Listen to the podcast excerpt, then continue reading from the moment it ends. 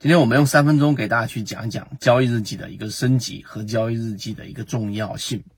那交易日记对于我们来说，普通的交易者，第一反应可能就是不断的去记录好自己的每一天的一个操作，然后呢，呃，这个事无巨细的不断的去录入。虽然说很繁琐，但它就像是练一个苦功一样，需要不断去执行。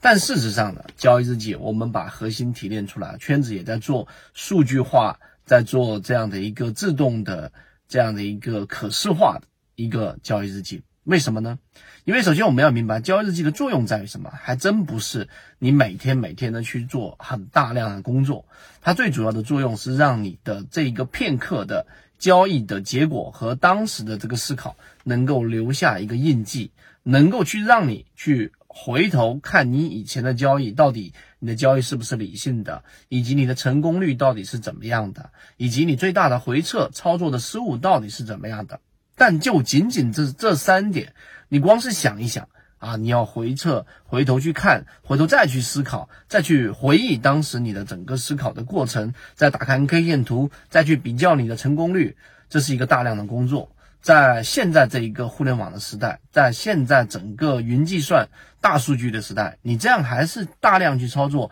会占了你大量的这样的一个去完善交易系统的一个时间。所以圈子在此啊，非常郑重的告诉给大家，我们正在去做技术部啊，做这样的一个数据化的处理，让我们的每次交易日记的成功率能够实时的反映出来。这是第一。第二，我们的交易数据直接云端化，无论你是用微信还是各个的这一个 PC 用电脑去看，还是在任何地方，只要有网络信号，你都能随时的看到自己的交易痕迹，以及你的成功率，还有你的最大回撤的这个这几笔交易在哪个地方，以及这些交易到底是在你的模型范围之内的，还是在模型范围之外的，全部是以图表的方式直接呈现给我们。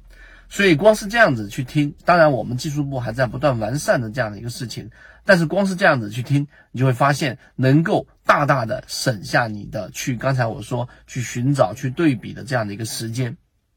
这是一个非常重要的一个突破。所以我们说提升自己的效率，或者说是节省自己的时间，那本身就是在延长你的生命。那交易日记这一点上，我们认为是非常有意义的。当然，我们在整个二零二一年的十二月份会全部都完善交付给我们的核心船员，这是第一个。第二个呢？那我们要去思考啊，那交易日记最重要的作用是什么？难道我们就是为了做出漂亮的图表吗？答案还真不是。我们认为交易日记有几个重要的作用。第一点啊，就是你首先交易日记是让你自己在交易的当下更加的谨慎。就是我们说的减法思维，你不是随便砸一个股票，随便砸一个标的，你就可以去操作的，因为你要去对照你的交易模型的标准，它是否符合。所以，如果你的每一次交易都做到谨慎，就用巴菲特所说的话，就像一个棒球卡上面，你只有十二个洞可以打，每一次交易你一辈子只能做十二笔交易，那么你的交易就会是谨慎，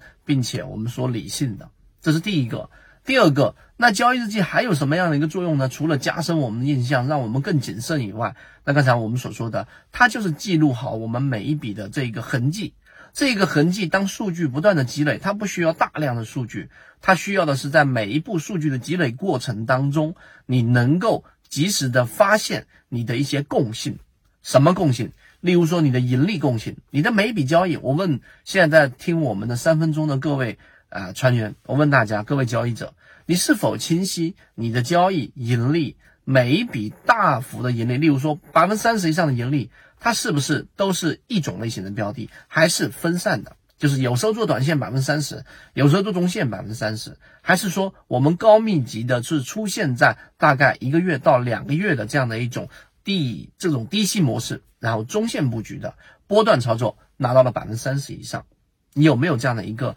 明确的一个记录的一个呃概念啊？第二，这是第二个，所以它的这个共性非常重要。包括你的回撤，到底是因为我们所说的高位标的导致的回撤，还是下跌盘整、下跌低吸过程当中吸到了我们所说的这个地下室，还有地下十八层，然后它继续又下去了，又导致你百分之二十或者百分之三十的亏损，到底是哪一种？那这个呢？其实啊。我们啊又罗列出两个小的分支，第一个，它不需要大量的样本，因为你自己的交易来说，我们会结合我们圈子的模式啊，这个模型，然后参考我们圈子模型当中这种模式的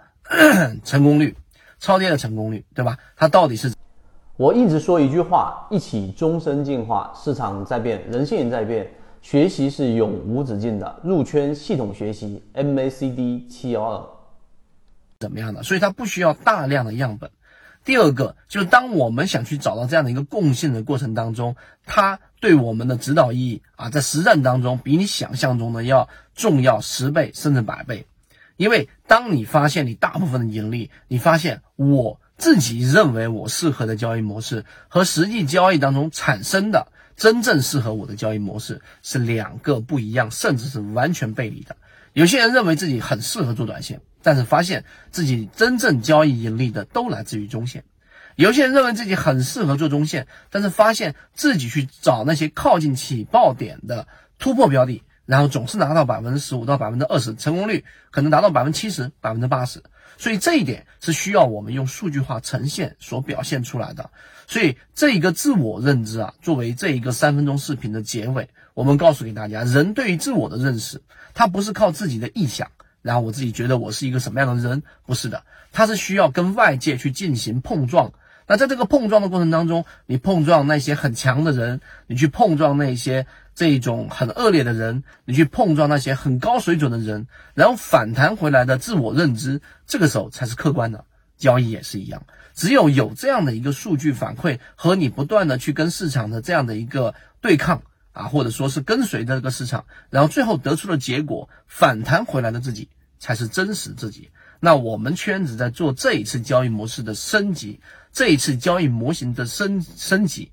啊，那实际上呢，就是要帮助大家更加客观的、更加理性的、更加清晰的认识到自己的交易到底是什么样的一个交易，在哪个地方可以完善。我们觉得这是一个长足的进步，也是我们说终身进化当中的一个。呃，自循环组织的一个构建。当你一旦构建了这样的一个交易日记，我们圈子在不断的打造，然后十二月份就会交付给各位核心船员，那么